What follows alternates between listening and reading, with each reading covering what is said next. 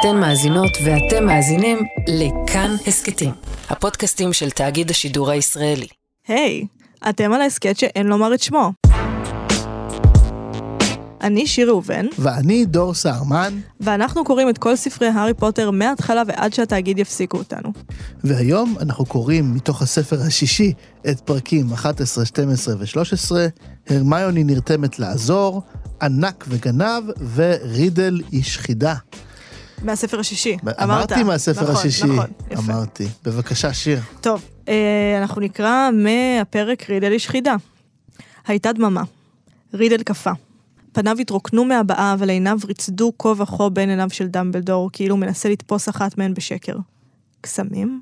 הוא חזר בלחישה. נכון מאוד, אמר דמבלדור. זה... זה קסמים, הדברים שאני יודע לעשות? מה בדיוק אתה יודע לעשות? כל מיני דברים, לחש רידל. סומק של התרגשות התחיל לטפס במעלה צווארו ולחיו החלולות. הוא נראה כאילו הוא קודח מחום. אני יכול להזיז דברים בלי לגעת בהם. אני יכול לגרום לבעלי חיים לעשות כל מה שאני רוצה בלי לאלף אותם. אני יכול לעשות שדברים רעים יקרו לאנשים שמרגיזים אותי. אני גם יכול להכאיב להם כשמתחשק לי. רגליו רעדו. הוא כשל והתיישב שוב על מיטתו, מביט בידיו, ראשו רכון כאילו בתפילה. ידעתי שאני שונה. הוא לחש לאצבעותיו הרועדות. ידעתי שאני מיוחד. מאז ומעולם ידעתי שיש משהו. אימא'לה, תראה, מה נאמר? אני לא יודעת, אני לא יודעת, בסוף זה ילד בן 11, אבל אנחנו לא נתחיל איתו, אנחנו נתחיל אנחנו נתחיל עם בהתחלה. הילדים האחרים. בדיוק. שהם בני 16. נכון. עכשיו, הספר הזה, אז אנחנו נתחיל בעצם אה, במקום אחר. אנחנו נתחיל בזה שהארי משוכנע, קודם כל קייטי בל מקבלת את הענק. כן, ענק יפה. לצוואר יפה, אה, שבעצם אה, מטיל עליה קללה והיא עפה באוויר ולוקחים אותה למרפאה, בלה בלה בלה. עכשיו, ההשערות של הארי הן ישר, זה מאלפוי. ומה שמעניין שקורה פה, שאני חושבת שאין לו תקדים כל כך בספרים, זה שהארי אומר זה מאלפוי זה מאלפוי, ורון והרמיוני מסתכלים עליו בחשדנות ולוקחים צעדים איטיים אחורה של אנחנו לא איתך בזה אחי. עכשיו, זה מעניין בגלל שהם מרגישים כנראה שזאת קונספירציה מוגזמת של מישהו ששונא את מאלפוי, שנותר לו טינה, שהארי לא מבין משהו בסיסי שקשור במאלפוי, וזה שמאלפוי הוא ילד. עכשיו, למה הארי מגיב ככה למאלפוי? דיברנו על זה לפני שני פרקים, הארי יודע שלוולדמורט אין שום כבוד לגיל של אנשים, הוא לא מכבד את זה, אם הוא רוצה לעשות בהם שימוש, הוא יעשה בהם שימוש, הגיל לא משנה. הוכחה, הוא ניסה לרצוח אותו כשהוא היה בן שנה. עכשיו, לעומתו, מעניין לראות את רון והרמיוני, שבדרך כלל מוכנים להקשיב להארי ולתיאוריות שלו, והם לא מסוגלים לקבל את זה. כלומר, זה נראה להם פשוט הזוי. למרות שמלפוי הוא בן לאוכלי מוות, מלפוי קרוב אליהם. הוא לומד איתם בבית ספר, הוא חלק מהקבוצה שלהם, ולכן בסופו של דבר הם רואים אותו כחלק מהם. עכשיו, זה בעצם הצד השני של המטבע של פער אמפתי. Uh, זה בעצם מושג שמתאר uh, מצב שבו אתה נתקל במישהו שהוא שונה ממך בכל מיני אופנים, זה יכול להיות שונה ממך במגדר, זה יכול להיות שונה ממך במוצא, זה יכול להיות שונה ממך uh, ב, ב, uh, אם אתה מהגר לצורך העניין, בכל מיני אופנים, הוא זר לך, ולכן אתה מניח אוטומטית שהוא שונה ממך, שהמניעים הם שונים משלך, קשה לך לפתח אמפתיה אליו, זה בעצם הפער האמפתי. Uh, נותנים את הדוגמה הזאת הרבה פעמים כשמדברים על צה"ל ועל קב"נים בצה"ל. כלומר שקב"ן בצה"ל, אם הוא נתקל במישהו שדומה לו, ורוב הקב"נים בצה"ל, אני משערת, הם ממוצא אשכנזי, על פי הסטטיסטיקות שאנחנו מכירים על מי מתמיין לאיזה לימודים.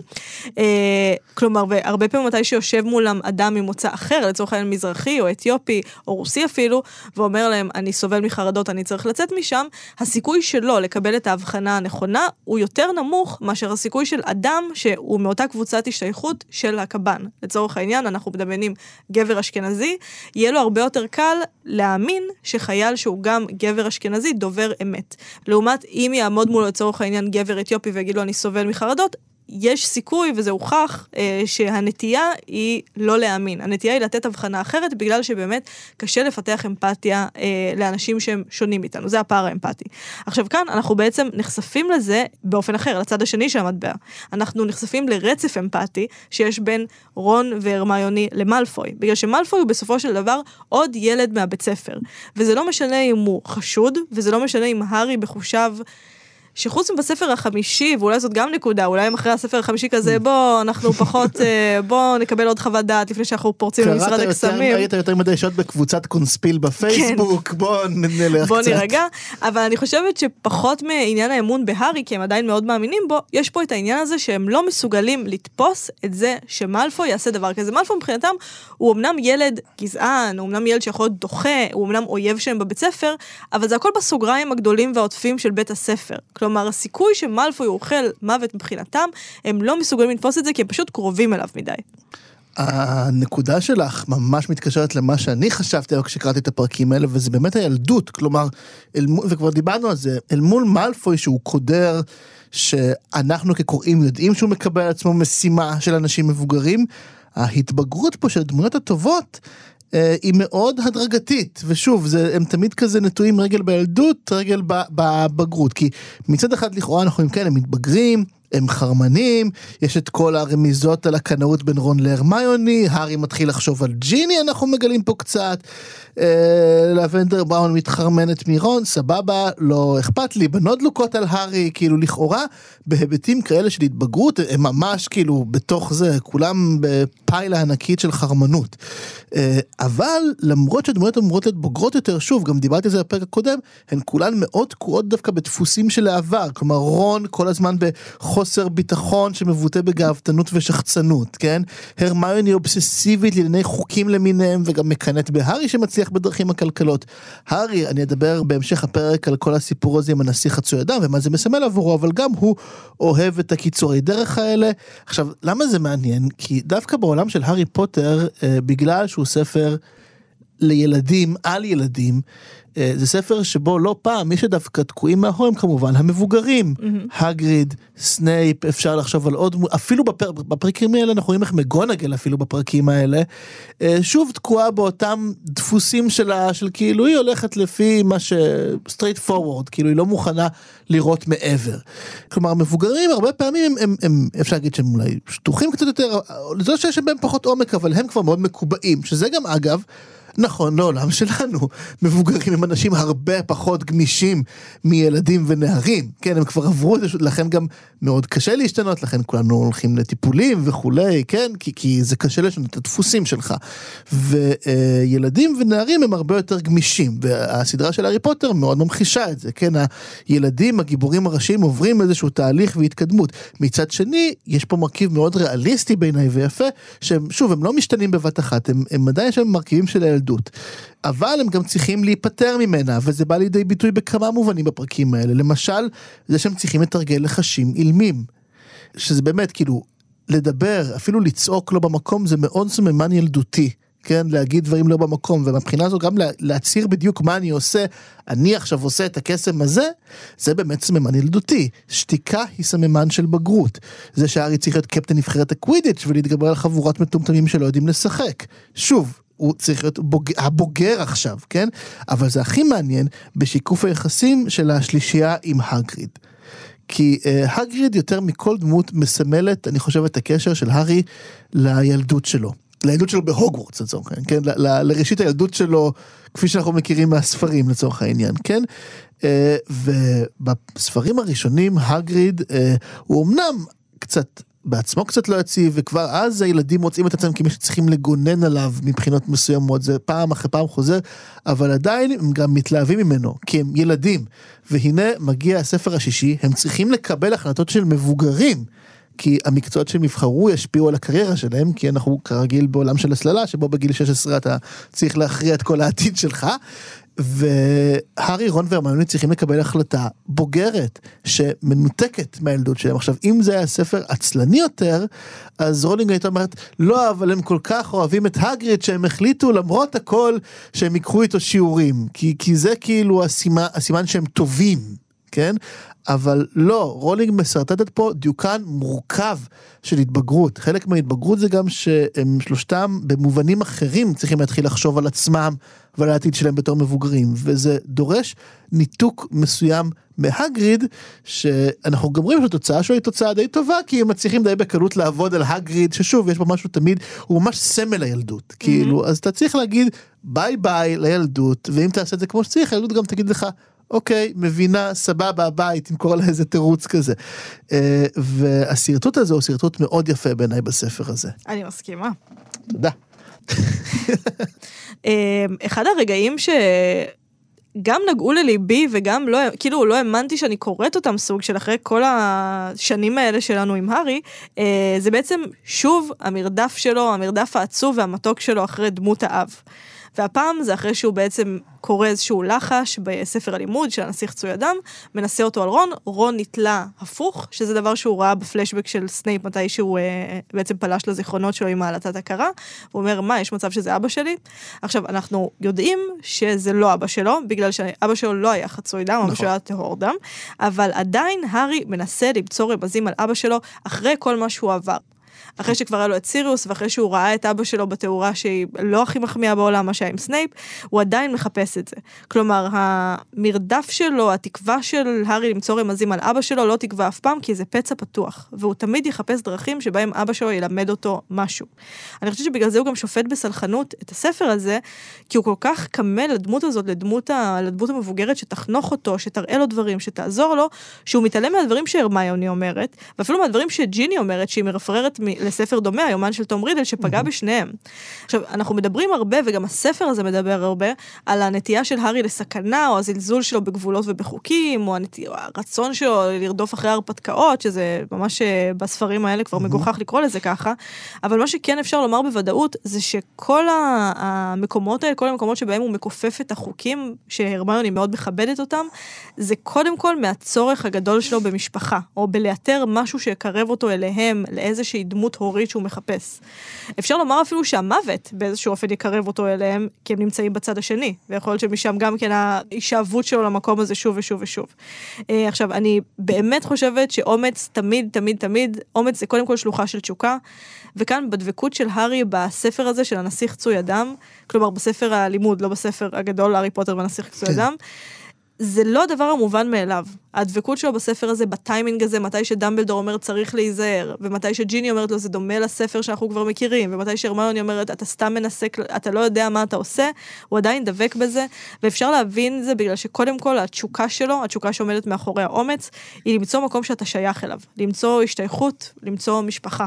ועל זה אני אדבר בהרחבה בהמשך. יפה, זו נקודה מהממת שמתקשרת למה שאני חושב על הארי והספר הנסיך הצועדם, שזה דומה ושונה ממה ש... איך שאת קוראת את זה. מה? זה קשור באמת לתפיסה אולי של הארי כהרפתקן, אבל מזווית מאוד מאוד שונה. קדימה. כי אמ, הארי באמת תולה את זה, אולי אבא שלו חיבר את זה וכולי, אני רואה את זה אה, כסיבה אחרת, שהרמיוני עוזרת לנו באמת להסביר. אה, בהערות של הנשיא חצוי אדם. הבעיה בהערות האלה שבספר הזה אין קסמים מאושרים, כן? הם לא עברו אישור, היא אומרת את זה. כלומר, זה ספר שהוא מלכתחילה לימנלי, הוא על הסף, mm-hmm. הוא בתחום האפור הזה בין החוקי ללא חוקי, זה לא קללות שאין עליהן מחילה. אבל זה גם לא אושר על ידי משרד הקסמים, כן? זה בין הבסדר לבין הלא בסדר, ש... זה בעיניי מתאים מאוד לאופי של הארי, לא במובן ההרפתקני כמו שבאמת אומרים או שהוא רוצה להרגיש גיבור. בהארי יש משהו לימנלי, יש בו משהו שהוא באמת מאוד על הסף, ואפשר לחשוב למה, אפשר לחשוב על ההסבר שאת נתת, אפשר לחשוב על הסברים אחרים. הוא תמיד יהיה על איזושהי גדר ועל איזשהו גבול. הספר הנסיך, תמיד בין הספר שאנחנו קוראים לבין הספר שבתוך הספר. אבל הספר עם ההערות של הנסיך חצוי אדם, הוא לא משהו שימשוך סתם אדם מגריפינדור, דווקא אני יכולים לחשוב שזה ימשוך אולי למשל אדם מרייבנקלו, נכון? שמחפש את החוכמה ומשהו כזה, או אדם כמובן מסליטרין עם שאפתנות, זה לא אופייני לגריפינדור, שמובן בעיקר באומץ לב, סתם לנסות אה, זה, ואנחנו רואים, כאילו, הרמיוני מסתייגת מזה, ואת רון זה בכלל לא מעניין לנסות את הדבר הזה. ואת הארי זה מעניין לא למרות שיש שם קסמים לא מאושרים, אלא בדיוק בגלל שיש שם את הקסמים הלא מאושרים. כן, הוא לא רוצה כמו הרמיוני אה, לקרוא קסם ואז הסבר. כן? לא, הוא רוצה לקרוא מילה ולראות מה זה יעשה. זה מתחבר להסבר ממש יפה שפעם קראתי, ואני לא זוכר אם מי ש... אמר את ההסבר הזה, אני לא זוכר אם זו הייתה אה, צליל אברהם או יהודה גזבר פניגשטיין. אחד מהם אמר את זה, אני לא יודע למה דווקא אחד משניהם תקעו לי שזהו. הם אמרו מה ההבדל בין סופרמרקט לבין מקסטוק. מה? כשאני הולך לסופרמרקט, הסופרמרקט בנוי על זה שאני תמיד אדע לאיפה לגשת. כל עוד אני חוזר לאותו סופרמרקט, כן? אני כבר, אחרי פעמיים שלוש אני אזכור, נכון, המוצרי ניקיון זה במדף הזה, והביסלי במדף הזה, ואני כבר, הנה ממש את המסלול שלי, כאילו זה מסורטט להיות כמה שיותר נוח, מוכר ונעים. המקסטוק בהגדרה בנוי על הפתעה. אני אכנס לאותו מקסטוק שבוע אחרי, ואני, לא רק שלא יהיה שם אותו דבר, אני אצפה שלא יהיה שם משהו אותו דבר. המקסטוק אני רוצה שהוא יפתיע אותי, אני רוצה שיהיו בו כל מיני ערב רב של מוצרים כאלה, הוא בנוי על היסוד המפתיע, זה מה שמושך בו כל כך. שאני נכון. למצוא בו, אני לא יודע מה אני אמצא בו. אה, ומהבחינה הזו, הספר הנסיך חצוי אדם שהארי קורא בו, הוא המקסטוק שעולם מקסים, כלומר מה שמושך אותו, מוקד המשיכה, הוא על זה שיש בו משהו אקראי, משהו חדש, משהו לא צפוי, מרחב מאוד מפתיע, שזה דברים שהארי מחפש, כי יש בו משהו שהוא באמת תמיד על הסף. עכשיו, ההליכה הזו על הסף כמובן משורטטת לנו בצורה מאוד ברורה בסכנה של מה שקורה לקייטי בל. שמסיבה כזו או אחרת היא לוקחת חפץ מקולל שמשפיע עליה באופן מאוד דומה לקללה של הנסיך, כן, שהופך את רון וכולי, אבל ברור שיש כאן משהו הרבה יותר אפל, והקישור הזה הוא כמובן לא מקרי. הוא בא לשרטט את האימה שבמסתורין, אבל שיש בזה גם משהו מושך, כמו שתמיד אהבתי לקרוא בתור ילד, היו כזה כל מיני סרטים כמו הסיפורים המסתוריים ביותר בעולם, כל מיני סיפורים מוזרים כאלה שבטח לא באמת קרו, אבל הם הוצגו כאילו הם קרו, וזה כמו שאנחנו אוהבים לראות אגב, סרטי אימה והרכבות הרים וכל דבר שמציב את האדרנלין הזה. אה, וזה משהו שהארי מאוד מאוד אוהב, מין לגעת לא לגעת באופל, ויש לזה גם עשויים להיות לזה אי אילו מחירים. על האופל שבמקסטוק. אגב, גם הדיזינגוף סנטר, אה, שעליזה טולדו, אני רוצה לומר, האדריכלית, אבל הוא בנוי על אותו היגיון, כלומר הוא נכון. כל כך מסובך וקשה לצאת ממנו בגלל שאתה תלך לאיבוד ואתה תקנה. וגם התחנה המרכזית החדשה, ששם אתה תלך לאיבוד ואתה תקנה אונס כנראה. בדיוק, תקנה סמים. תקנה את מותך. ומנרקומן. יש נקודה קטנה שתפסה אותי, אה, שזה בעצם אה, מנדנגוס, שאמרתי נכון? כן. יש. התחלתי לו עכשיו נראה לי פלצ'ר, זה פשוט השם משפחה. פלצ'ר, בסדר, אוקיי, אז פלצ'ר, שזה יותר קל לנו, זה בעצם פלצ'ר שגונב פריטים של סיריוס, והארי משתגע. עכשיו זה מעניין למה הארי משתגע, כי אנחנו יודעים שלהארי לא אכפת מרכוש, נכון. לא אכפת לו מזה שהוא ירש את הבית הזה, לא אכפת לו מזה שהוא עשיר איפשהו בבנק, אלה לא דברים שמעניינים אותו, אנחנו גם מבינים למה, כי הוא אולי ימות עוד שנייה. אמ, עכשיו, זה תפס אותי בגלל שזה בעצם סימל מערכת יחסים שלמה שאנשים מנהלים עם החפצים של יקיריהם שנפטרו. אפילו אם, כמו שארי אמר בעצם, היקירים בעצמם לא היו קשורים לחפצים האלה. למשל, הוא אמר, נכון, סיריוס שנא את החפצים האלה. עכשיו, זה בגלל שהחפצים האלה בסופו של דבר מזכרות מהבן אדם הזה, עדויות לזה שהוא היה קיים, והטיפול ברכוש הזה הוא קודם כל עדות לזה שהוא שם, וגם דרך לשמר אותו, דרך לשמר לעצמך חלק ממנו. עכשיו, יש על זה ספר יפהפה. ספר של uh, לידיה פלם, אני מקווה שאני אומרת את השם שלה נכון. ששיר הביאה אותו לכאן. הבאתי אותו לכאן, אני לא קראתי אותו עשר, מאז גיל 20, קראתי אותו בגיל 20 אחרי הצבא, והסימניה שלי בתוכו היא המערכת שעות של המכינה שעשיתי וואו. כשחשבתי שאני אלמד רפואה. וואו. זאת הסימניה שלי. Um, עכשיו אני אקרא ממנו באמת קטע שלדעתי ממחיש את זה בצורה נורא נורא יפה, פשוט בגלל ששוב הספר הזה נוגע באבל. והאבל של הארי על סיריוס הוא מוחבא, הוא מוטמן בכל מיני מקומות בספר הזה, והרוגז שלו על החפצים זה בסופו של דבר, אני חושבת, ההתפרצות הכי גדולה שהייתה לנו עד עכשיו לאובדן הזה, שהארי חווה. אז אני אקרא מהספר איך רוקנתי את בית הוריי של לידיה פלם. הדברים אינם רק דברים, הם נושאים עכבות אנושיים, הם ממשיכים אותנו. החפצים שמלווים אותנו זמן רב אינם נאמנים פחות, בדרכם הצנועה והמסורה, מאשר החיות או הצמחים שמקיפים אותנו. לכל אחד יש היסטוריה ומשמעות שמעורבות באלה של האנשים שהשתמשו בו ואהבו אותו. חפצים ואנשים יוצרים אלה עם אלה מעין יחידה שלא תוכל להתנתק ללא כאב.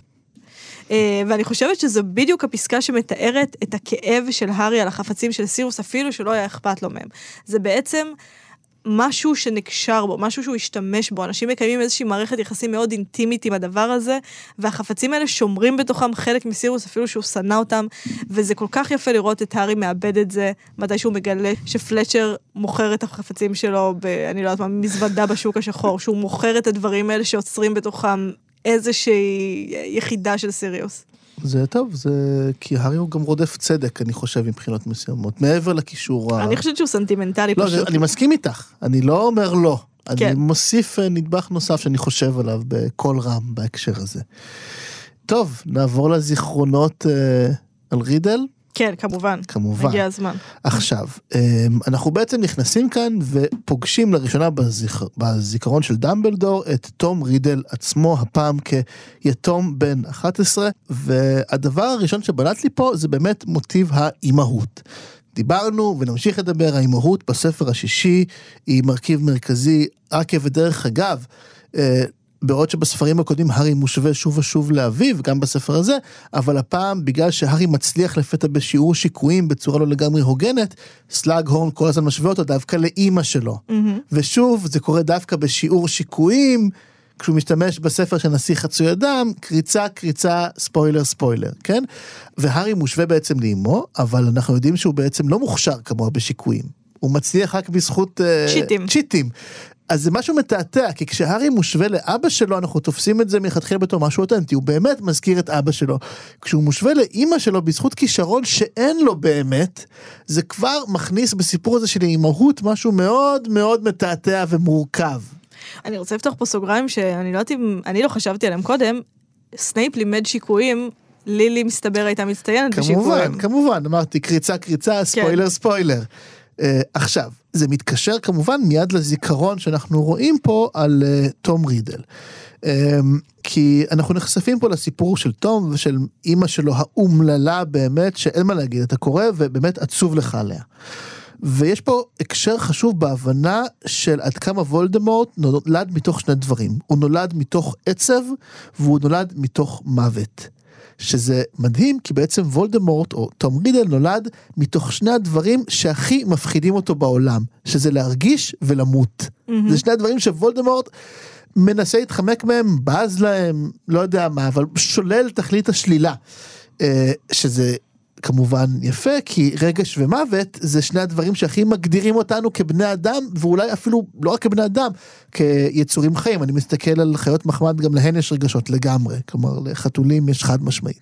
יש להם וואו. חד משמעית כלומר שני רגשות לפחות. הייתי אומר שההגדרה בכלל עוד לפני בני אדם ההגדרה של חיים ההגדרה של הויטליות היא בלהרגיש ובלמות שזה נשמע מצחיק שחיים מוגדרים על ידי מוות אבל זה באמת זה. Mm-hmm. החיים מוגדרים על ידי שיש להם קץ יש להם סוף ואת שני הדברים האלה. האלה, את הרגש ואת המוות, וולדמורט מקבל ישר על ההתחלה. איך שהוא נולד זה מתוך העצב של אימא שלו ומתוך אה, המוות שלה.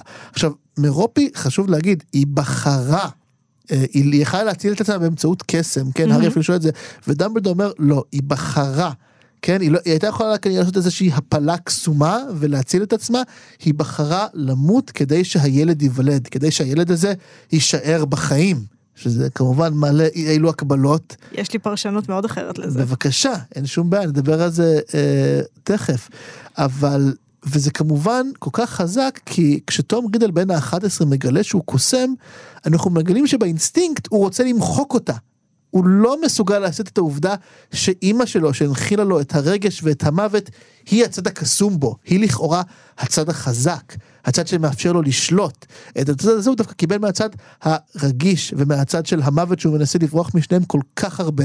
מאבא שלו לעומת זאת הוא קיבל את המראה המצודד שהלך לאיבוד ביום מן הימים, mm-hmm. את השם שלו שהוא מחק ביום מן הימים, אה, אבל את הצד הקסום, הצד הרגיש והצד הפגיע, זה מחולל בו איזשהו פוטנציאל קריסה ענקי לאדם שהוא כנראה אחד מגדולי האגומניאקים שידעה האנושות בסופו mm-hmm. של דבר.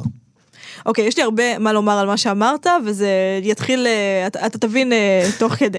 אה, קודם כל, חלקים מהממים. כי הארי פוטר אנחנו, בעיניי כמובן זה ספר שיש בו המון פסיכולוגיה, אבל כאן זה ממש הארדקור, כי דמבלדור פשוט מראה לנו איך וולדמורט נהיה וולדמורט. הוא פשוט, אה, ילדות מוקדמת, הנה, קח תראה. פנטזיה הצצה, פסיכולוגית. ממש. כן. עכשיו, רולינג כאן מצביעה על כמה דברים מאוד חשובים. שהראשונה היא באמת אימא של וולדמורט, מרופה, שכלפיה הארי מגלה חמלה כשהוא מבין שרימו אותה כשהיא מכרה את השרשרת של סלירין, אפילו שהיא אימא של וולדמורט. עכשיו, מעבר לחמלה, יש פה הבדל מאוד מאוד חשוב בין האימהות שלהם. וזה לא סתם שבאמת בעמודים האלה אנחנו מקבלים גם טיפה מלילי, שפתאום באמת הארי בדרך כלל מתעסק באבא שלו. אימא שלו היא דמות קצת נעלמת, אנחנו יודעים שהיא הייתה בת של מוגלגים, אנחנו לא יודעים עליה יותר מדי מעבר לזה שהיא הקריבה את עצמה עבורו. אמ, אז זה באמת הנגדה בין לילי פוטר, שבחרה למות בשביל הבן שלה, אה, בעצם למות כדי לנסות להציל את חייו, לבין מרופי שלא הייתה מוכנה לחיות בשביל הבן שלה. וזו הפרשנות שלי של הדבר הזה. כלומר, מרופי, אני לא חושבת שהיא בחרה למות כדי ללדת את וולדמורט. אני חושבת שהיא בחרה למות כי היא לא יכלה לשאת את החיים עם תינוק. היא בעצם הולידה אותו, זה לא שהיא בהכרח הייתה בסכנת לידה, היא יכלה גם להציל את עצמה אחרי. שהוא נולד. אבל היא נפטרה קצת אחרי הלידה, ודמבלדור רומז פה שזה באמת הייתה בחירה שלה למות. היא לא רצתה להשתמש בקסמים. כלומר, בניגוד ללילי פוטר שהייתה מוכנה למות בשביל הבן שלה, אימא של וולדמורט אפילו לא הייתה מוכנה לחיות בשבילו. לעשות את הדבר שהוא לכאורה קל יותר, היא לא הייתה מסוגלת לעשות את זה. עכשיו, כדי לזכות אותה מאשמה, דמבלדור אומר, היו לה חיים מאוד מאוד קשים, והיא באמת לא הייתה מסוגלת לעשות את זה. כלומר, אין פה האשמה כלפיה של איזושהי נטישה, אבל יש פה את ההבדל הזה, של אחת, תמות בשביל הבן שלה, והשנייה לא תחיה עבורו. ואלה הפכים גמורים. עכשיו, כשדמבלדור אומר שזה כי היו לה חיים קשים, הוא בעצם אומר להארי משהו. הוא אומר לו, הביוגרפיה של המשפחה שלך, ההיסטוריה שלך, היא בעצם יותר חזקה יותר מלוכדת, יותר אוהבת, משל וולדמורט. עכשיו כאן, כשקראתי את זה, המילה שצצה לי היא המילה פריבילג.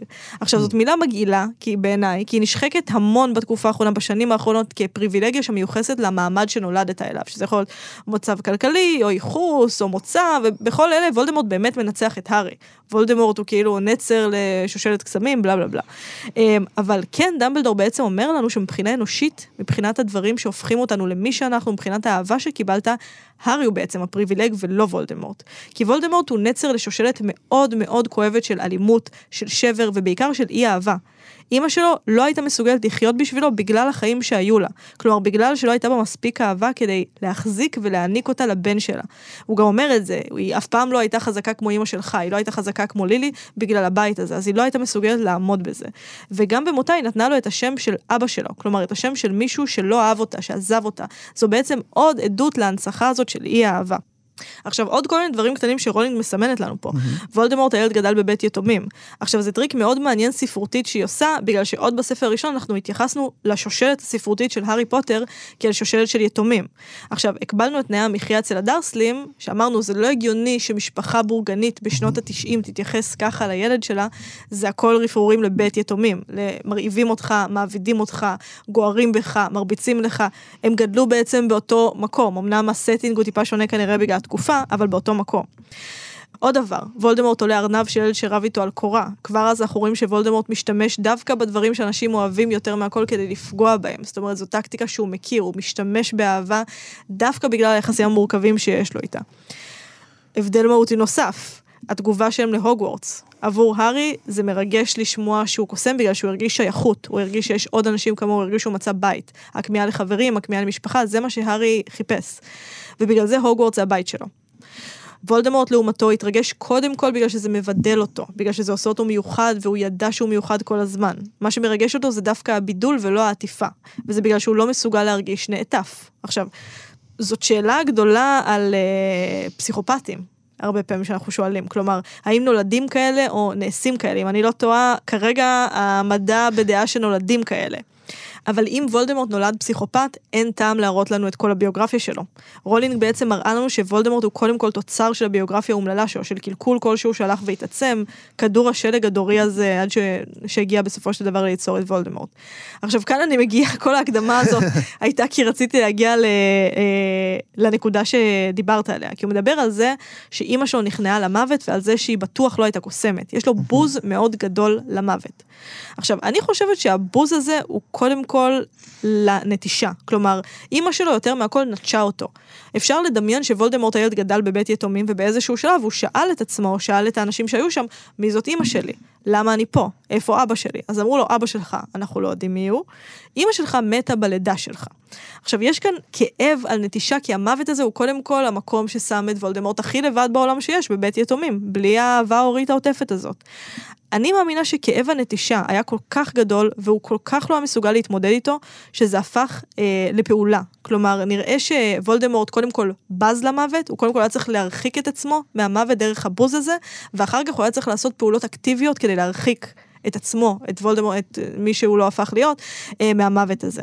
עכשיו, נראה שהבוז הזה התחיל כבר אז בעצם בבוז למוות של אימא שלו. וזאת שאלה מורכבת, כי אפשר לקרוא בבוז הזה סיפור שלם. אפשר לשמוע שוולדמורט כל כך כואב את הנטישה של אימא שלו, את זה שהיא מתה בלידה שלו כפי שסיפרו לו, שזה בעצם הפרט הביוגרפי היחיד שהוא יודע על עצמו, אבל במקום לכאוב את זה, הוא בז למוות. הוא בז לדבר שהפך אותו ליתום, הוא נגאל ממנו. וזה מעניין, כי בוז או רגשות כאלה באופן כללי, הם בדרך כלל רגשות מגן. הרבה פעמים אנחנו מרגישים רגשות לוואי ששומרים עלינו מהרגש הכואב באמת שנמצא מתחתיהם. נגיד אנחנו כועסים, בעצם נעלבנו. אנחנו מרגישים אשמה, בעצם אנחנו מאוד כואבים משהו. הבוז הוא מאותה משפחה בעיניי. תום רידל באיזשהו מקום כואב את היתמות שלו, את הבדידות שלו, את התלישות שלו, אבל במקום לאפשר לעצמו להרגיש את הרגשות האלה במלוא עוצמתם, הוא בז להם. עכשיו אפשר לשאול האם הוא בז להם כי לכאוב את הכאב הזה היה מפרק אותו במקום שהוא ממילא קשה והוא צריך לשרוד, אנחנו לא יודעים. אבל מה שאנחנו כן יודעים, זה שמה שלא יהיה התהליך הפסיכולוגי שעבר עליו, בגיל 11 היסודות כבר היו שם. בגיל 11 הוא כבר כל כך לא היה מחובר לכאב הזה, שהוא נתן לו להפעיל אותו מהצללים. הוא נתן לו להתעלל בילדים, אה, לתלות ארנב של מישהו, אה, ממש אה, ניווט את האישיות שלו. וכשאתה לא מחובר לכאב, אתה גם לא יכול לטפל בזה. עכשיו, הארי לצורך העניין מאוד כאב את הבדידות שלו, ובגלל שהוא היה מחובר לכאב הזה, הוא היה מסוגל להכיר חברים, להכיר אנשים שיתפקדו כמשפחה. ואצל וולדמורט הכאב הזה נקבר מתחת לכל כך הרבה רגשות מגוננים, שהוא לא היה מסוגל להתחבר אליו, והוא בעצם בוחר בעצמו בסוליסטיות, בלבדות שלו. אפשר אפילו לומר שוולדמורט כל כך לא האמין, בגלל הביוגרפיה הנוראית שלו, שאפשר להיות איתו, שהוא פשוט אמר, אה, אז אני אהיה לבד. אז אני אפילו לא פותח את הדלת הזאת שאפשר להיכנס בה ולהכאיב לי עם דחייה. אני פשוט אהיה לבד, אני סוליסט, אני מיוחד, אני, אחד. זה מרתק ומעניין. תודה רבה. ואהבתי. כן? התחברת? כן, אני כאילו, אני חושב שיש פה טווח רחב מאוד של אפשרויות לחשוב עליהן באמת, בהקשר נכון. הזה. וולדמורט הוא דמות מרתקת. בגדול אגב אמרת המון דברים שרציתי להגיד בעצמי, חשבנו על זה בנקודות מאוד דומות בהמשך על אה, תום רידל. אה, עד כמה שהוא גם באמת אגב חולה שליטה באופן משוגע. אה, ושוב, יש פה כמובן משחק מאוד ברור בין נקודות הדמיון בין הארי לבין וולדמורט, כן, לבין בסוף האופי שלהם ששונה. אני רק רוצה להגיד לסיום משהו מעניין פה באמת על התגובה של תום רידל כשהוא גילה שהוא קוסם שבאמת הייתה מאוד שונה מזו של הארי כן, כן. כי תום רידל שם אומרים כאילו מיני ידעתי היה לי ברור אני יודע שאני הוא היה צריך לשבת מרוב שהוא התרגש. ב- כן, אני יודע שאני מיוחד. עכשיו, אם את זוכרת אי שם, כשהתחלנו את ההסכת שלנו בפרק הראשון, ראשון, ראשון, דיברנו על כמה זה שהארי מגלה שהוא קוסם, כן, זה הפנטזיה האולטימטיבית של ילד, כן, לגלות שאתה מיוחד, לגלות שאתה שונה, שיבוא אדם ויגיד לך, וואו, יש לך, אתה לא מכאן, יש לך כוחות מיוחדים, אתה משהו. אמ, תום רידל, בן ה-11, הוא לכאורה ההתגשמות של הילד שקורא את הספר הזה, את הספר הראשון עוד. כן, זה שמפנטז ומגלה שאומרים אותו מיוחד, והוא אומר כזה, וואו, ידעתי שאני מיוחד, כאילו, איזה כיף לי, איזה יופי. כמובן, אם יהיה אלו סייגים על זה שהוא סוג של פסיכופת כבר בשלבים האלה, אבל עדיין, הוא, הוא מגלם איזושהי תגובה עם כל הפסיכופתיות, עם כל הפחד, הוא גם מגלם אה, תגובה מאוד אפשרית של הקוראים הפוטנציאליים של הארי פוטר מהבחינה הזו, ולכן הוא גם סימון מאוד ברור של סכנה. דיברתי גם בפרק הקודם. על אה, מרופי, של הסכנה של ההיסחפות בפנטזיה, שדחקה אותה למקומות כאלה ואחרים. בסוף, בסוף, גם האמונה של תום רידל בעצמו, בעד כמה שהוא מיוחד, שהוא הנבחר, שהוא זה ששונה מכולם, זו פנטזיה שהוא בנה לעצמו במשך כמה שנים טובות בתור ילד, היא מקבלת אישור מבחינתו בגיל 11, ולכן הוא נסחף עוד יותר לתוך הפנטזיה הזו, ומזה נולדת סכנה מאוד מאוד גדולה. וזה משהו שככה עניין אותי בקריאה של הטקסט הזה. נכון, מעניין מאוד. תיזהרו מפנטזיה, זה כאילו יוצא שאנחנו אומרים לאנשים אל תחלמו.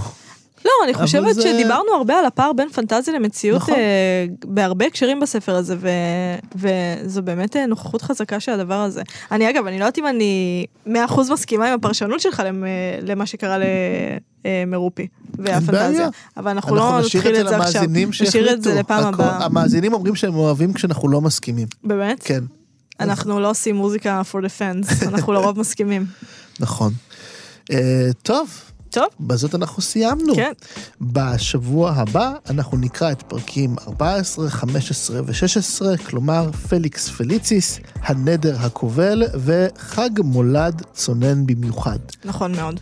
אפשר להזין לנו בכל אפליקציות ההסכתים ובאתר כאן, וכמובן לדרג אותנו בספוטיפיי ובאפל מיוזיק ואיפה שתרצו, בגוגל reviews אפשר לדרג אותנו. אפשר גם להצטרף לקבוצת הפייסבוק שלנו, הקבוצה שאין לומר את שמה, בהנהלת דור. אה, טוב, תודה רבה דור. תודה רבה שיר.